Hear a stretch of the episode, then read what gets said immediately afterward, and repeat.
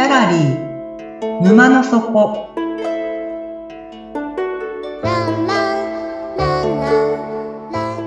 これは月に2回だけオープンする不思議なギャラリー沼の底で店主のオセアンと織りなす抽象画の世界のお話。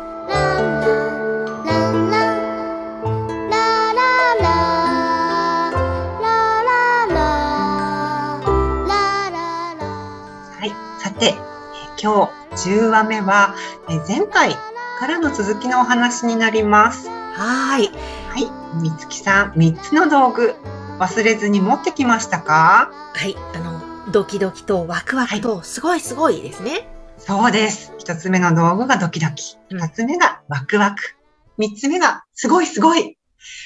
はい。その道具ちゃんと持ってきたようで安心しました。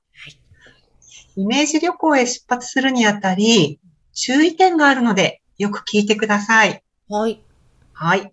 えー私たちは様々な現象に名前をつけて、記憶して、その記憶を積み上げて知識にします。うん、うん。うん。でね、知識は光だと思ってください。これから向かう沼の底は、光とは正反対の真っ暗闇の方向にあります。うん。旅の途中、不安を感じると、光の方をつい振り返りたくなる場面が出てきます。はい。はい。だけど、はい。光を振り返らないでください。わかりました。光の方向を振り返ると、途中の世界につかまれて動けなくなってしまいますし、暗闇の中に隠されているヒントを見逃してしまいがちになるからです。ねあの、こう言うと誤解を招く恐れがあるので、先にお伝えしておくんですけども、ね光は悪者だ、知識が邪魔だと言ってるのではありません。はい。これからご案内するのは、光が生まれる前の世界です。うん。沼の底に到着した後で、知識を使う時が来ますので、うん。そのね、移動の間だけ光を振り返らずに、うん。暗闇の方向に意識を集中してほしいんです。はい、わよろし。しいでしたょうか？はい、はいありがとうございます。はい。そしてもう一つ注意点がありまして、ね光が完全になくなって真っ暗闇になると、全身に大きなストレスを感じるんですよ。うん。でそうなると息苦しくなって、パニックに陥ります。はい。そうなる前に、お気軽に話しかけてください。はい。私がガイド役で近くにおりますので、うんうんうん。はい。まあ、あの、光がないから目に見えないのでね、いるかいないかわからないかもしれないんですけども、ちゃんとそばにいるので安心してくださいね。はい。はい。で、えっと、今日、あの、3つの道具をお持ちいただいているうちの1つ目、ドキドキというのにはですね、あの、期待と不安が含まれるんですけども、みつきさんの今のお気持ちうん、期待と不安、それぞれ何パーセントずつでしょうか？えー、今は50%、50%ぐらいです。50%、50%。十分です。はい。期待が1%以上あれば、まあ旅行に出てよしとしています。うん。はい。まあ、だけど、えー期待が0%、不安が100%だよという場合、大きなストレスだけが残ってしまいますので、うん。この物語からのご代筆をお願いしております。はい、わかりました。はい。以上が注意点です。うん。それでは、今一度3つの道具の作動確認をしましょう。はい。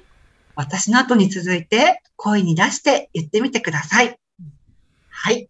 まず、ドキドキ、ドキドキ、ワクワク、ワクワク。すごいすごいすごい、すごい。はい。好奇心の心準備 OK ですね。はい。それでは沼の底に行ってみましょう。お願いします。はーい。さあ、みつきさん、出発といえば駅です。はい。空港でもいいかもしれません。うん。でも、とりあえず駅にしときます。うん。はい。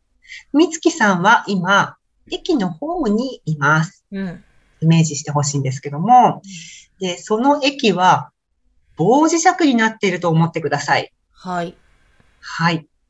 でつまり、みつきさんは巨大な磁石の上にいるわけです。うん。うん。上り線 N 極と下り線 S 極が一つになっている不思議なホームです。うん。みつきさんはホームのちょうど真ん中に立っていて、うん。右足は N 極の上、うん。左足は S 極の上にあります。はい。はい。ちなみに、あの、棒磁石の真ん中をもし切り分けたとしたら、うんどうなると思いますか、ええ切り分けたとしたらですか？まあ、みつきさんも一緒に真っ二つに切り裂かれちゃうわけなんですけども、うんまあ、例えば N 極だけの磁石、つまり右半分だけのみつきさんとうん。S 極だけの磁石、左半分だけのみつきさんがうんできるでしょうか？いや、で、できない気がします。うーん。なるほど。ということは、うん切って分けたとしても、うんまた、はい。はい、言っちゃいます。これ切っても切っても N 極と S 極のペアができるんですよ。ええそういうことなんですね。はい。どんなに磁石を小さく切っても、端っこには必ず N 極と S 極が現れます。はい。だから、みつきさんが半分になることはないので、どうぞご安心くださいね。はい、わかりました。はい。さついでに N 極と S 極の距離感も考えてみましょう。うん。まあ、あの、今、イメージの中でホームにいて、右足が N 極の上に立っていてうん、左足が S 極の上にあるくらいなので、はい。なんかとっても近い距離にあるように思えますよね。はい。N と S は。うん、うん。まあ、東京都と埼玉県が隣り合ってるような、うん。例えば、そんな N と S も隣り合ってるようにも見えます。うん、うん、じゃあ、実際はどうでしょうか？うん。はい。はい、イメージの中で、みつきさん、両足をうん境界線の線の上に置いてみていただけないでしょうか？はい。はい、右足も左足も線を踏んでいるんです。うん、うん。はい。でそこってどんなイメージですか？ええなんか全くうん。手前と向こうで違う世界がある感ああ、ああ、なるほど。じ。うん。いいイメージですね。はい。ちなみにそこは N と S が重なり合ってる感じでしょうか？それとも逆に、うん。こう、排他的な領域というか、どちらでもない、ニュートラルな領域というか、そんなイメージでしょうか？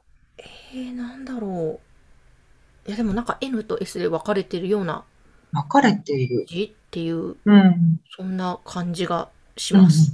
本当イメージですけど。はい、いいんです、いいんです。大事なので、イメージが。はい、では、みつきさん、教えて差し上げましょう。うん。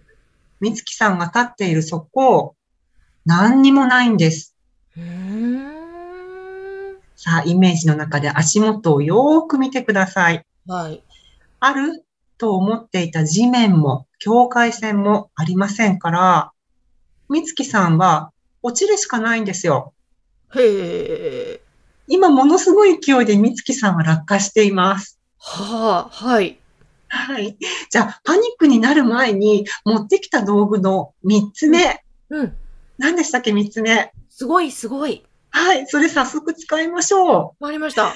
う。はい。足から落ちたら怖いのでうん、思い切って頭を下にして落下して、すごいすごいって思いながら落下します。イメージの中ですよ。わかりました。はい。はい。もう、でももう楽しみながら落ちちゃいましょう、この際。わかりました。はい。で、えっと、最初のね、説明にあったように、このクレバス、谷は V 字型をしていますよね。うん。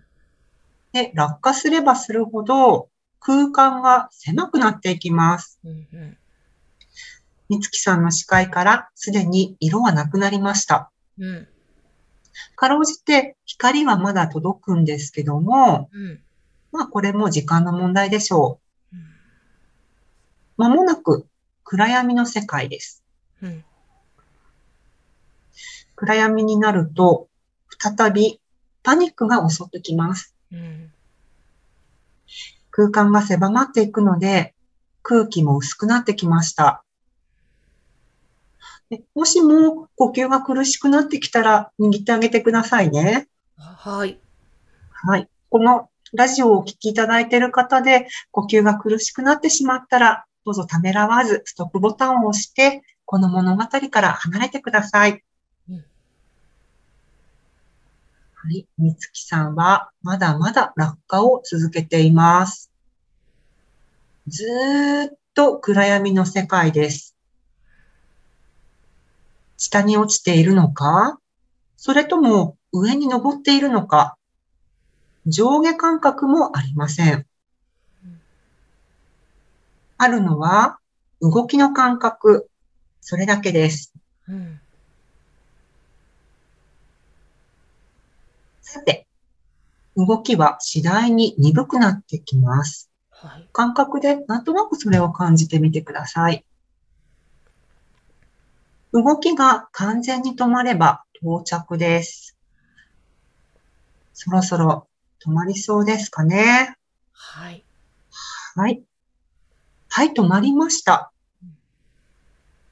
完全、動きが完全に止まったので到着です。ようこそ、面積ゼロの点の中へ。お茶とお菓子を用意してお待ちしておりました。はい。